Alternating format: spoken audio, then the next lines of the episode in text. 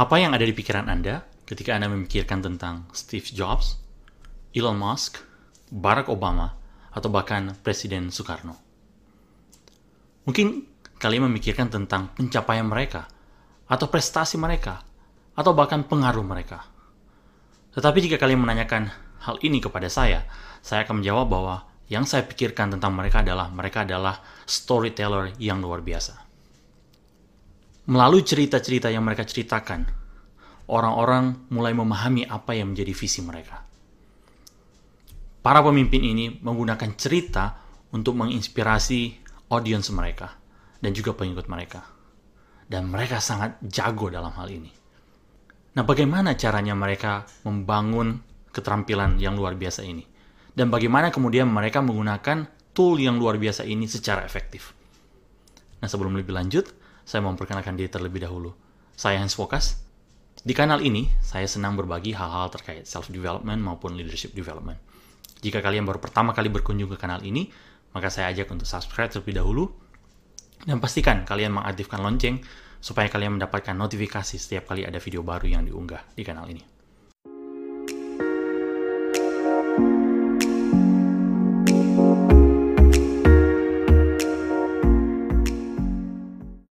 Saat Anda menjadi pemimpin, Anda tahu bahwa Anda diberikan atau dipercayakan otoritas. Tetapi kita tahu bahwa otoritas ini tidak cukup. Benar, anda bisa memobilisasi orang-orang yang Anda pimpin atau bahkan memaksa mereka untuk melakukan apa yang Anda uh, ingin mereka lakukan dengan menggunakan otoritas itu. Tetapi kita tahu hasilnya itu kebanyakan tidak memuaskan. Sebagai pemimpin, kita tahu bahwa apa yang harus kita lakukan adalah sebenarnya menggerakkan orang-orang yang kita pimpin. Nah, dari banyak pemimpin yang luar biasa kita melihat bahwa cara mereka menggerakkan orang-orang yang mereka pimpin itu dengan menceritakan cerita-cerita yang luar biasa. Mereka menginspirasi follower mereka melalui cerita yang compelling yang kemudian menggerakkan mereka para uh, pengikut kepada satu tindakan yang nyata. Nah, bagaimana caranya untuk membangun skill yang luar biasa ini? Ada tiga hal yang perlu kita perhatikan. Pertama, untuk kita menjadi seorang storyteller yang luar biasa, tentu kita harus memperlengkapi diri kita dengan cerita-cerita yang bagus tentunya ya. Jadi kita harus menjadi kolektor dari cerita-cerita yang baik tersebut. Nah, ketika kita mulai membangun kebiasaan ini, ketika kita mulai mengumpulkan cerita-cerita yang baik, kita kemudian secara tidak langsung membangun dalam diri kita itu kemampuan untuk membedakan mana cerita yang baik mana cerita yang biasa-biasa saja atau mana bahkan cerita yang buruk. Nah, kita akan mengembangkan apa yang namanya taste.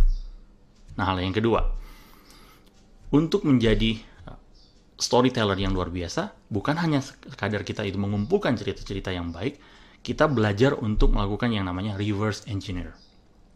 Apa yang dimaksudkan dengan hal ini?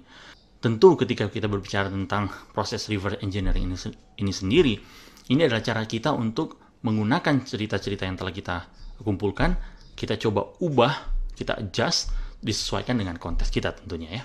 Jadi kita belajar menganalisa story, kita kemudian melihat bagian-bagian mana dari cerita-cerita tersebut yang benar-benar luar biasa dan akhirnya kita sekarang aplikasikan dalam konteks kita. Dan hal yang ketiga adalah kita mengetahui pentingnya meninggalkan impresi yang baik atau impresi yang berkesan kepada audiens kita. Kita tahu, saat kita diberikan kesempatan untuk menceritakan sebuah cerita, pada saat itu seolah-olah kita diberikan spotlight, bukan? Tetapi jangan lupa akan hal ini. Bahwa ketika kita diberikan spotlight, belum tentu audiens kita akan mendengarkan kita. Ini adalah fakta yang harus kita akui. Nah, saat Anda coba mempelajari kata impress, kita tahu bahwa kata ini bukan hanya memiliki satu arti saja. Arti yang pertama benar adalah bagaimana kita ketika kita impress someone atau our audience, uh, we gain uh, their interest. Ya, kita mendapatkan interest mereka atau mendapatkan perhatian mereka. Tetapi di sisi yang lain, ketika kita berbicara impress ini sendiri adalah bagaimana kalau kita uh, perhatikan dari definisinya adalah bagaimana kita itu men mengaplikasikan suatu tekanan kepada permukaan dan akhirnya kita itu seperti meninggalkan ada tanda gitu ya. Ada permanent mark. Nah coba perhatikan dengan seksama dua hal ini. Jadi pertama adalah mendapatkan perhatian atau mendapatkan kesan dari pendengar kita tapi kita juga berusaha meninggalkan ada permanent mark dari uh, apa yang kita sampaikan kepada audiens kita. Nah jadi penting sekali untuk kita impress memberikan kesan ini atau meninggalkan tanda ini di awal ketika kita menceritakan cerita yang baik kepada audiens kita. Ambil perhatian mereka, tapi tinggalkan kesan yang bermakna kepada mereka. Tentu banyak dari kita kenal dengan Oprah Winfrey. Dia adalah seorang yang menguasai pertelevisian, dunia pertelevisian yang begitu lama ya, dengan talk show yang dia lakukan. Dia pernah mengatakan seperti ini, I'm in the storytelling business. I believe that humanity that all of us share is the story of our lives. And everybody has a story.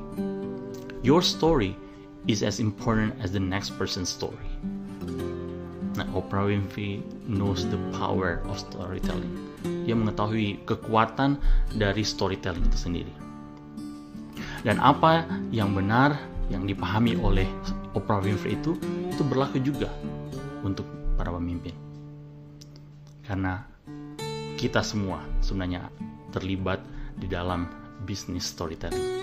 We are all in the storytelling business.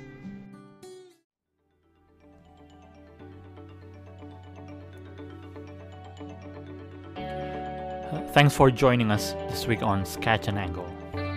If you found value in the show, we would appreciate if you would simply tell a friend about the show. And be sure to tune in next Monday for our next episode.